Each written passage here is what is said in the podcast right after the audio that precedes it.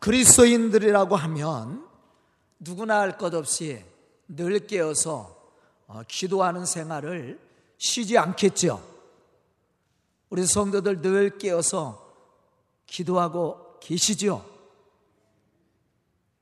아멘 소리가 적네요. 군대에서 구워가지고 그러면 계속 시킵니다. 목청이 여기 목이 터질 정도로 소리치라고 그러는데 늘 기도하고 계시죠? 다시 한번 해볼까요? 늘 기도하고 계시죠?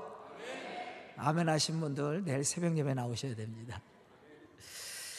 아, 왜냐하면 기도는 이 호흡과 같아서 우리의 영을 살게 하고 우리의 신앙을 살찌우고 견고하게 합니다. 더욱더 하나님과 영적인 관계를 올바로 맺게 해준다라는 사실이에요. 여러분도 호흡이 끊어지면 그 사람은 어떤 사람이라고 얘기해요? 죽은 사람이다. 여러분도 호흡을 하고 있기 때문에 육적으로 살아있는 겁니다. 만약에 여러분들이 호흡하지 않으면 죽은 사람이에요. 마찬가지입니다. 우리의 신앙도 마찬가지예요. 기도는 호흡과 같다. 그렇게 표현합니다. 다시 말하면 기도하지 않고 있다면 병들었거나 죽은 겁니다. 그렇기 때문에 우리는 늘 깨어서 기도해야 되고 기도 생활을 통해서 하나님과 영적인 교제를 이루어야 되고 하나님 주시는 은혜와 축복을 받을 수 있어야 된다라는 거예요.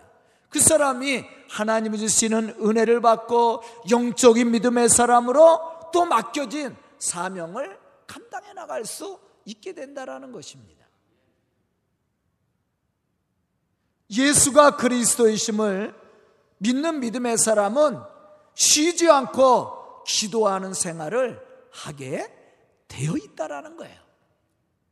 그런데 무조건 우리가 부르짖고 기도했다고 해서 우리의 신앙이 견고해지거나 하나님이 우리의 기도를 들으시고 응답하심으로 모든 것을 이루어주는 것은 아니라는 사실이에요.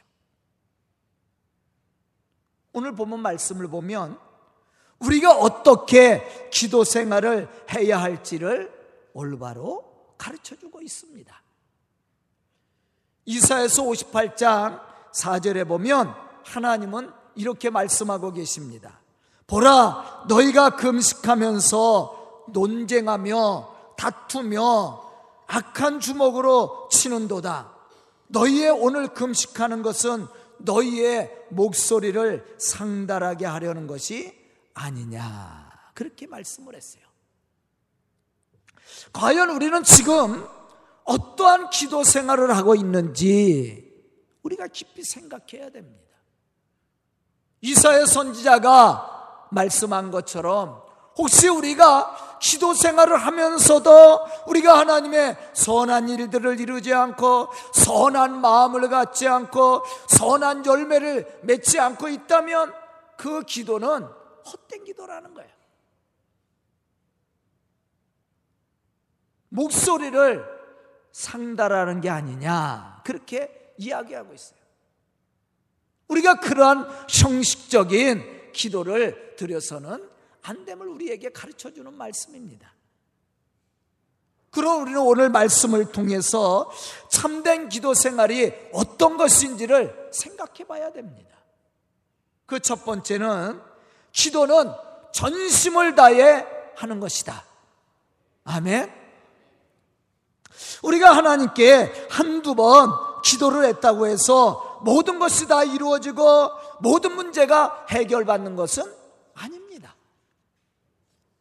기도는 우리가 일생을 두고 훈련을 받아야 되고 계속해서 끊임없이 생활 속에서 실천해야 하는 신앙의 모습이라고 할 수가 있는 거죠. 물론 우리가 성전에 나와서 기도해야 됩니다. 그러나 성전에 나와서만 기도하는 것이 아니에요. 우리의 삶 속에서, 우리의 삶의 현장에서 어떠한 가운데 있든지, 어떠한 상황에 있든지, 우리가 늘 하나님과 영적인 교제를 나누는 기도 생활을 쉬어서는 안 된다라는 겁니다.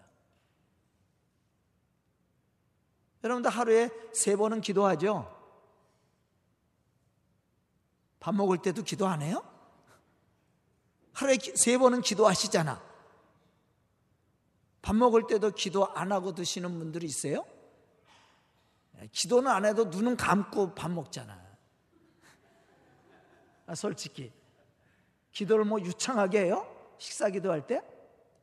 아마 기도도 안 하고 그냥 눈 감았다가 식사하시는 분들도 꽤 있을 겁니다. 그래도 그거를 기도로 쳐주고. 기도로 쳐주고. 하루에 세 번은 기도하시잖아요. 우리는 늘 기도 생활을 쉬어서는 안 돼요. 아까도 얘기한 것처럼 만약에 우리가 기도하지 않고 있다면 영적으로 죽은 상태라는 거예요. 우리가 호흡을 하지 않으면 죽은 것과 같이 육신이 죽은 것과 같이 우리가 기도 생활을 하고 있지 않다면 영적으로 죽었다라는 겁니다. 복음서에 보면 예수님은 때때로 제자들을 데리고 산에 올라가서 기도 훈련을 시켰습니다. 또 예수님은 제자들에게 기도하는 법도 가르치고 기도할 수 있도록 강권을 했어요. 오늘 말씀 속에서도 예수님은 제자들에게 기도하는 법을 가르쳐 주고 있습니다. 뿐만 아니라 예수님은 자신도 기도하는 시간만큼은 철저하게 지키고 기도하는 일을 게을리하지 않은 것을 우리가 볼 수가 있어요. 그래서 복음서를 보면 예수님은 한적한 곳에 가서 기도하고 밤에 맞도록 기도하고 또 산에 올라가서도 기도하고 또 말씀 전하기 전에도 기도하고 말씀 전한 후에도 기도하셨어요. 능력을 행하기 전에도 기도하셨고 능력을 행하시고도 기도하셨어요. 기도가 생활이었어요. 그러면서 제자들에게 부탁했던 말씀이 뭐예요? 깨어서 기도하라는 겁니다. 바울도 마찬가지죠. 시험에 들지 않도록 너희가 깨어서 기도하라고 말씀을 하셨다라는 거예요. 왜 예수님은 이렇게 기도를 강조하고 기도를 중요시 여겼을까? 그 이유를 묻는다면 앞에서도 말했듯이 기도는 호흡과 같아서 우리의 영을 살게 하고 우리의 영을 맑게 하고 우리의 신앙을 강건하게 함으로 마귀의 유혹을 물리치고 믿음의 승리를 이룰 수 있도록 우리의 신앙을 단단하게 만들어 준다라는 거예요. 뿐만 아니라 기도를 통해 우리는 하나님의 뜻을 알게 되고 또 우리 속에 역사하시는 하나님의 그 충만하신 은혜를 체험하게 되고 또 우리에게 맡겨주신 그 사명을 감당할 수 있는 지혜와 능력을 얻을 수 있기 때문이라는 사실입니다. 그러므로 우리는 기도를 게을리해서는 안 돼요. 그러나 기도는 그냥 부르짖는다고 해서 되는 것이 아닙니다. 전심을 다해야 돼. 전심을 다한다라는 것은 하나님이 우리 속에 역사하시고 축복하심을 믿는 믿음을 가지고 우리가 기도할 때 하나님이 우리의 기도를 들어주실 뿐만 아니라 우리 속에 역사하시고 축복하심을 믿는 믿음이 있어야 돼요. 만약에 그러한 믿음이 없다면 우리는 기도하지 않게 될 겁니다. 기도를 한다 그래도 사모하는 마음으로 기대하는 마음으로 아마 기도하지 못할 거예요. 그러나 하나님의 전능하심을 믿고 하나님의 창조와 섭리와 역사와 구속하시는 은혜를 우리가 믿는다면 우리는 하나님 앞에 기대하는 마음으로 사모하는 마음으로 전심을 다해 기도하는 믿음의 사람이 되는 거예요. 그래서 우리가 전심을 다해서 하나님 앞에 기도해야 된다라는 거예요. 에레미야 29장 11절로부터 13절에 보면 이렇게 말씀하고 있습니다. 여호와의 말씀이니라. 너희를 향한 나의 생각을 내가 안 하니 평안이요 재앙이 아니니라. 너희에게 미래의 희망을 주는 것이니라. 너희가 내게 부르짖으며 내게 와서 기도하면 내가 너희들의 기도를 들을 것이요 너희가 온 마음으로 구하면 나를 찾을 것이요 나를 만나리라. 중요한 거 말씀이 있습니다. 하나님은 우리에게 평안을 주시는 분이지 재앙을 내리시는 분이 아니라 그랬어요. 미래와 희망을 주기를 원하신다라고 그랬어요. 그런데 하나님이 주시는 이와 같은 은혜와 축복을 누가 받는다라고 그랬어요? 기도하는 사람이야. 그런데 어떻게 기도하라고 그랬어요? 온 마음을 다하여 구하라. 그렇게. 전심을 다해서 구하라. 너희가 하나님이 창조의 하나님이요, 섭리의 하나님이요, 또한 우리를 구속하시는 하나님이심을 믿는다면 온 마음을 다해서 전심을 다해서 구하라. 그러면 너희가 찾을 것이요, 만날 것이요, 또 하나님이 약속한 그 축복을 받게 된다라는 얘기예요. 또 에레미야 33장 2절로부터 3절에 보면 이렇게 하나님은 말씀합니다. 일을 행하시는 여호와 그것을 만들어 성취하시는 여호와 그 이름을 여호와라 하나니가 이와 같이 이르시는도다. 너는 내게 부르짖으라. 내가 내게 응답하겠고 내가 알지 못하는 크고 은밀한 일을 내게 보이리라. 하나님은 우리에게 의뢰를 베풀어 주시고 우리가 알지 못하는 크고 은밀한 것까지도 우리에게 은혜로 베풀어 주신다라고 그랬어요. 그런데 어떠한 사람에게 기도하는 사람에게 그런데 우리가 기도를 어떻게 하는 거예요? 여기서 보니까 일을 행하시는 여호와 그것을 만들어 성취하시는 여호와 그 이름을 여호와라고 하는 이가 말씀하시느니라. 그렇게 얘기했어요. 다시 말하면 하나님이 창조하시고 그것을 섭리하시고 그것을 만들어 성취하시는 하나님의심을 믿는 자입니다. 그 사람이 기도하게 되어 있고 그 기도를 하나님이 들으시고 응답해 주신다라는 거예요. 하나님은 언제나 우리의 삶 속에 함께 하시고 우리의 삶을 인도하시고 축복하시기를 원하십니다. 하지만 아무에게나 하나님이 복을 주시고 응답하시는 것은 아니라는 사실입니다. 이 말씀 속에서 분명히 강조하고 있듯이 하나님은 우리의 미래와 희망을 열어주기를 원하십니다. 또한 우리가 알지 못하는 크고 비밀한 것으로 채워주시기를 기뻐하시는 분이에요. 하지만 우리가 전심으로 기도하지 않고 부르짖지 않는다면 우리는 하나님이 주시는 이 은혜와 축복을 받지 못한다라는 얘기예요. 하나님이 주시고자 하는 그 축복의 역사들을 체험하고 받을 수 있는 사람은 전심을 다해서 기도하는 거예요. 다시 말하면 하나님을 하나님으로 믿고 하나님이 우리 속에 역사하시고 축복하심을 믿고 믿음으로 부르짖어 기도하는 사람 온 마음을 다해서 기도하는 그 사람이 하나님의 역사를 체험하고 하나님이 주시는 은혜를 체험하고 그 축복의 역사를 이루어갈 수 있음을 우리에게 말씀해 주고 있습니다.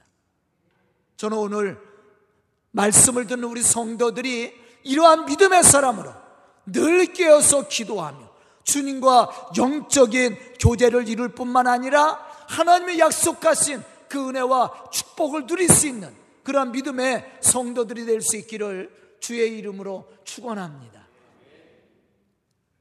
두 번째 기도는 우리의 요구를 관철시키는 것이 아니라 하나님의 말씀을 듣는 것이다. 우리는 기도 그러면 우리가 뭐 많은 말을 해야 기도하는 것 같이 이야기를 합니다. 근데 그게 기도가 아니에요. 기도는 우리가 많은 말을 하나님 앞에 유창하게 했다고 그래서 그게 기도가 되는 게 아니에요. 기도의 중요한 핵심은 듣는 겁니다. 하나님의 말씀을 듣는 거예요. 우리가 하나님의 말씀은 듣지 않고 하나님을 알지도 못하고 하나님을 이해하지도 못하고 하나님을 믿지도 않는데 하나님이 우리 속에 역사하겠어요? 아니죠. 여러분들이 누구에게 무엇인가 부탁하려면 어떻게 해야 돼요? 그 사람이 나에게 어떠한 마음을 가지고 있는지, 어떠한 감정을 가지고 있는지, 그 사람의 능력이 얼만큼인지, 그 사람의 참으로 나에게 해줄 수 있는 그런 마음이 열려 있는지, 이 모든 것을 알아야 돼요. 무조건 가서 요구했다고 그래서 그 사람이 들어줘요? 제가 어렸을 때 저는 우리 아버지한테 매를 맞은 적이 한 번도 없어요.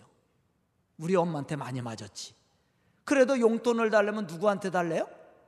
엄마한테 달래. 아버지한테 안 달래. 아버지는 어렸거든. 근데 가끔 돈이 필요할 때, 뭐 사먹고 싶을 때, 아버지한테 가서 달라고 그래요. 그럼 어떤 땐 주고, 어떤 땐 망치가 날라와. 근데 저를 향해서 덩지진 않아. 화를 이제 안 된다고 이제 화를 바쁜데. 왜냐하면 아버지가 예전에 철공소를 했습니다. 뭐 버스도 고치고 기계도 선반으로 깎아서 그 옛날엔 다 그랬잖아요. 지금 같지만 카센터가 있는 게 아니라 그리고 경운기 뒤에 적재함도 만들고 아버지가 그런 철공소를 했어요. 매일 바빠요. 그 조함에 우리 집밖에 철공소가 없었거든. 그런데 바쁜 데 가서 눈치도 없이 돈 달라 그러면 연장이 날라와요. 저를 향해서 덩지지는 않아. 저는 아버지한테 맞은 적이 없어요. 그리고 안 줘. 그러면 용돈을 받으려면 어떻게 해요?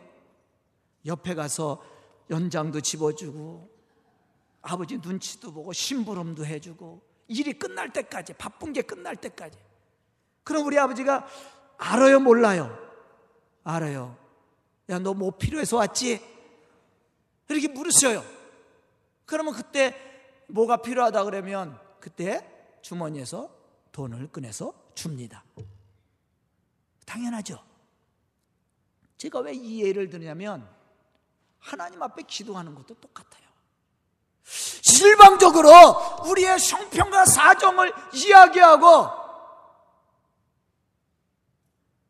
기도했다고 그래서 하나님이 응답하는 게 아니에요. 하나님을 알아야지. 또 하나님의 우리 속에 역사하실 수 있도록 우리가 신앙을 갖추고 하나님 앞에 나가야 되는 거 아니에요. 우리는 기도할 때 그냥 우리의 입장에서만 생각하고 계획했던 일을 이야기한 것으로 기도를 다 했다고 생각할 때가 많이 있어요. 그런데 그 어쩌면 그 기도가 아닐 수 있어요. 내 입장만 얘기한 거지 주시고자 하는 하나님의 입장은 생각지도 않은 거예요. 그런 기도를 드릴 때가 우리가 많이 있다라는 거예요. 그러다 보니 하나님이 우리에게 말씀하실 기회는 드리지 않고 우리의 말만 하고 끝날 때가 많이 있어요. 여러분들 생활 속에서 그러한 사람 만나면 어때요? 짜증나지 않아요? 말은 오고 가야 됩니다. 그래야 대화가 이루어지는 거야.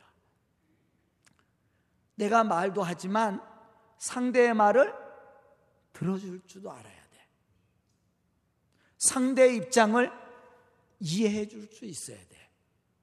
그래야 상대도 나를 이해해 주고 들어주는 겁니다. 어쩌면 신앙도 마찬가지예요.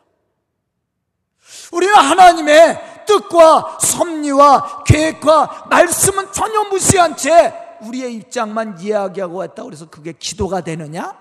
그렇지 않습니다. 오늘 말씀 속에서도 우리가 이러한 사실들을 발견할 수가 있습니다. 오늘 말씀 속에 나와 있었던 이 사람들은 어떠한 사람들입니다. 자기들의 기도를 한 거지 하나님이 받을 만한 기도는 하지 않았다라는 거예요. 외식하는 자라고 그랬어요. 왜 모든 기도의 응답과 그 해결의 열쇠가 누구에게 있는 거예요? 하나님께 있잖아요. 그러니까 하나님의 말씀을 먼저 우리가 들을 수 있는 귀가 열리게 되고 또 하나님의 말씀을 따라 순종하는 신앙이 있어야 돼요. 그래야만 우리가 하나님이 주시는 은혜를 받고 우리가 기도한 것이 하나님께 상달되고 응답이 이루어질 수 있게 된다는 것이죠. 사무엘상 3장 9절로부터 12절에 보면 사무엘이 어떻게 하나님의 음성과 응답을 받게 되었는지를 우리에게 말씀해 주고 있습니다. 사무엘이 잠을 자고 있는데 하나님이 사무엘을 불렀죠. 사무엘은 엘리제 사장이 부르는 줄 알고 엘리제 사장을 찾아갔습니다. 세 번씩이나 찾아갔어요. 근데 엘리제 사장은 안 불렀다고 얘기해요.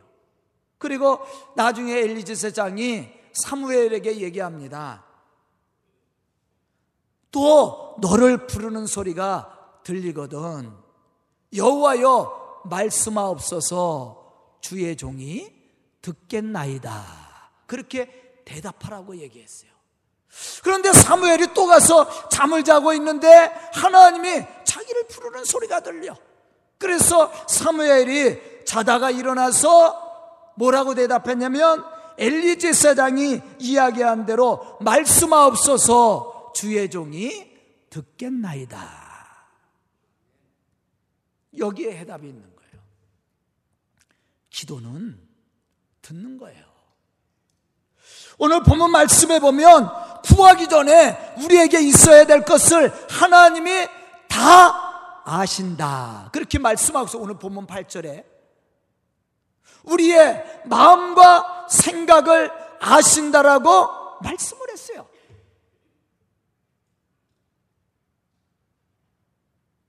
그렇다면 우리가 하나님의 그 역사와 축복 가슴을 어떻게 체험합니까? 우리가 하나님의 말씀을 듣고자 할 때, 귀를 기울여서 하나님의 말씀을 듣고 또 하나님의 말씀에 순종하고자 할 때, 하나님이 우리 속에 어떻게 하는 거예요? 역사하는 거예요. 그게 바로 기도예요. 기도는 일방적으로 우리의 이야기라고 끝나는 게 아니에요. 기도의 가장 기본은 뭐냐? 먼저 하나님을 알아야 되고 하나님의 음성의 길을 또한 마음을 열어야 되는 거예요. 그때 우리가 한 마디를 하던 두 마디를 하던 하나님이 우리의 기도를 우리의 마음을 아시고 우리 속에 역사하시고 축복해 주신다라는 사실입니다.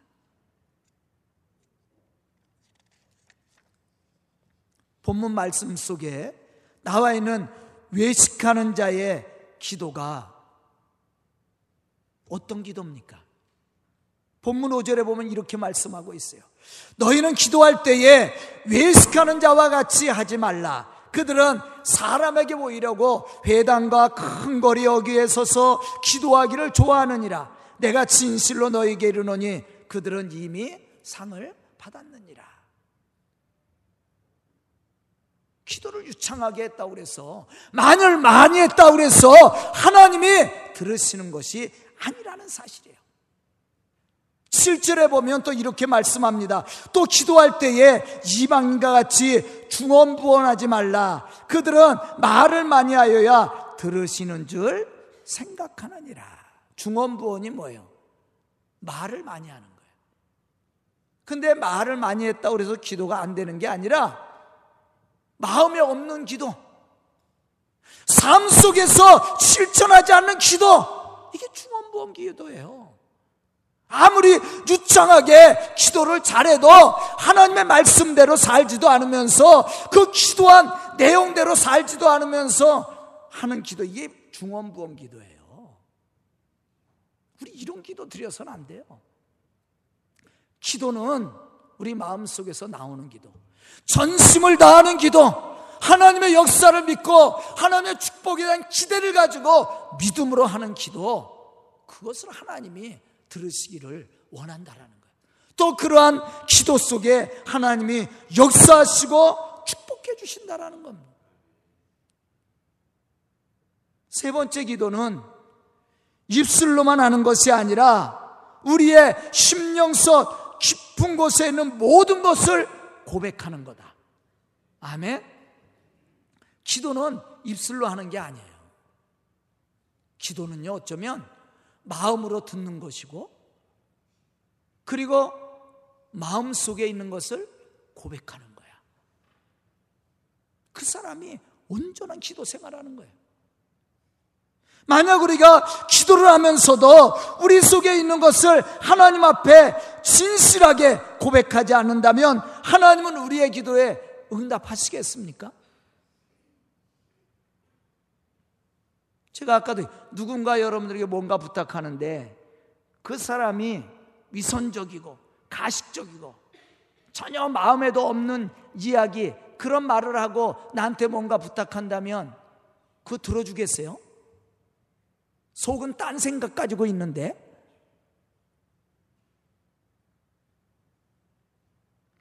기도는 말을 유창하게 하고 말을 많이 하는 것이 아니라 하나님이 들으실 만한 기도를 드리는 거예요. 누가복음 18장 9절로부터 14절에 보면 성전에 올라가는 기도하는 두 사람의 기도를 비교해 보면 우리는 과연 하나님이 받으시는 기도가 어떤 것인지를 알 수가 있습니다. 이 말씀을 보면 두 종류의 사람이 있습니다.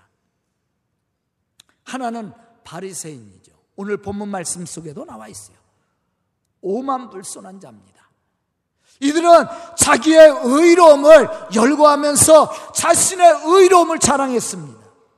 그리고 또 한 사람은 나는 죄인으로서이다. 라고 고백하면서 감히 눈을 들지도 못하고 가슴을 치며 자신의 부족함을 고백하는 세리예요. 그런데 하나님은 바리새인의 기도를 받으시지 않고 가슴을 치며 눈을 들어 하늘을 쳐다보지도 못하고 자신의 부족함을 고백했던 세리의 기도를 받아주었다라는 거예요. 그리고 그를 칭찬했습니다. 여기서 우리가 생각해야 될 것은 말을 많이 했다고 해서 좋은 기도가 아니라 진정 하나님이 받으시는 좋은 기도는 우리가 사모하는 마음을 가지고 우리 속 깊은 곳에 있는 것까지도 고백하고 부르짖는 기도임을 우리가 생각해야 됩니다. 또 한 가지는 우리는 영원 깊은 곳에서 속삭이고 있는 죄의 모습과 감추고 싶어하는 거짓된 위성과 또한 진실을 말하고자 하는 양심의 음성을 그대로 고백하고 하나님께 맡기는 그러한 기도를 드릴 수 있어야 된다는 거예요. 우리가 양심을 속이고 거짓되고 위선된 기도를 드린다면 하나님이 들으시겠어요? 하나님은 우리의 마음의 생각까지도 다 알고 계신다고 그랬는데 오늘 본문 말씀해 보면 우리가 구하기 전에 하나님은 이미 다 알고 계시다고 했는데 우리가 거짓된 기도를 드리고 위선된 기도를 드린다면 하나님이 받으시겠냐는 거예요. 기도는 먼저 하나님의 말씀을 듣는 거예요. 그리고 우리 속에 있는 진실을 하나님 앞에 고백하는 겁니다. 그럴 때 하나님이 우리의 마음을 아시고, 우리의 생각을 아시고, 우리의 형편을 아시고, 그 문제를 해결해 주신다라는 거예요. 그래서 오늘 본문 말씀 속에서 예수님은 우리에게 가르쳐 주고 있습니다. 바르새인들처럼 위선된 기도가 아니라 세리와 같이 마음의 중심을 파헤치는 진실한 기도. 하나님이 원하시는 기도입니다. 하나님은 오늘도 우리를 통해 이러한 기도를 듣기 원하시고 또한 이러한 기도에 응답하시기를 원하시는 거예요.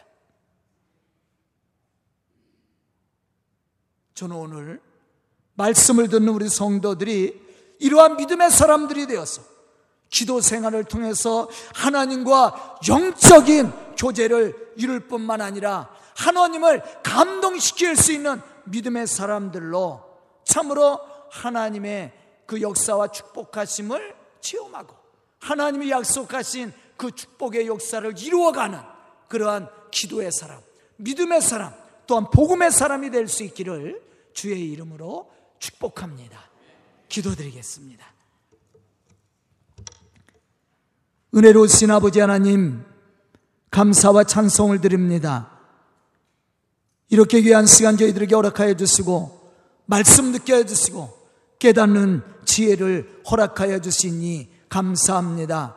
사랑의 아버지 하나님, 먼저 저희들이 우리를 향하신 하나님의 뜻을 알게 해 주시고, 하나님의 음성에 귀를 기울이고, 마음을 열게 해 주시고, 그 뜻을 따라 순종함으로 주의 거룩한 역사를 이루어가는 믿음의 사람이 되게 해주시고 늘 깨어서 기도함으로 하나님과 영적 교제를 이룰 뿐만 아니라 하나님의 뜻을 이루어가는 믿음의 일꾼들이 될 수 있도록 축복하여 주시옵소서 예수님의 이름 받들어 축복하며 기도드리옵나이다.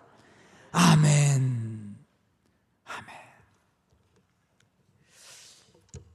212장 찬송 드리겠습니다.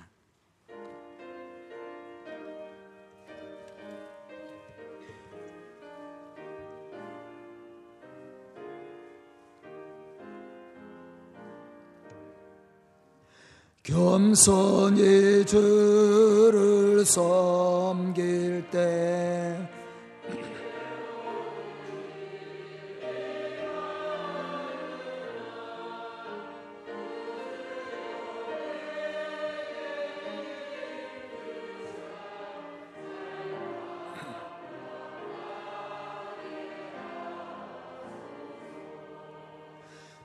인자 말을 가지고 사람을 감시키며 갈 길을 잃음을 이를 잘 인도하게 하소서. 그 주의 귀 깨달아 깨하시고 그 꺼난 믿음 주셔서 늘 승리하게 하소서.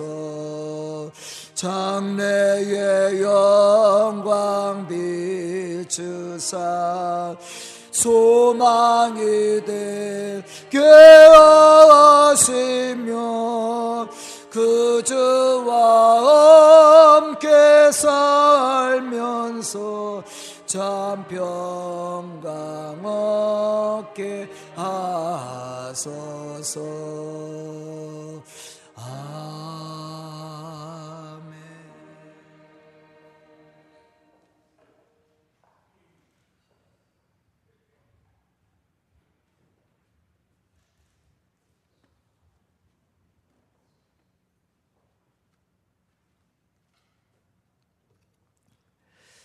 사랑의 아버지 하나님, 9월의 마지막 주일을 저희들에게 허락하여 주시고, 또한 좋은 일기와 하나님의 은혜 속에 하나님의 성전에 와서 예배를 드릴 수 있도록 축복하여 주시니 감사합니다.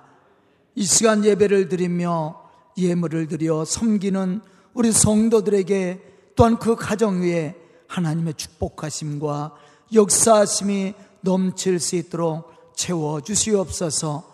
드려진 예물이 쓰이는 곳에 하나님의 역사와 축복하심이 넘치게 해주시고 드린 손길들 기억하사 그들의 가정에 생업에 자녀들에게 복을 더하여 주시어서 물질의 축복도 주시고 영적인 능력도 주시고 육적인 건강도 주시어서 삶의 풍성함을 누릴 수 있도록 축복하여 주시옵소서 때를 따라 갚아주시는 하나님의 은혜와 축복이 우리 성도들의 삶 속에 차고 넘칠 수 있도록 채워주시옵소서 예수님의 이름 받들어 축복하며 기도드리옵나이다. 아멘.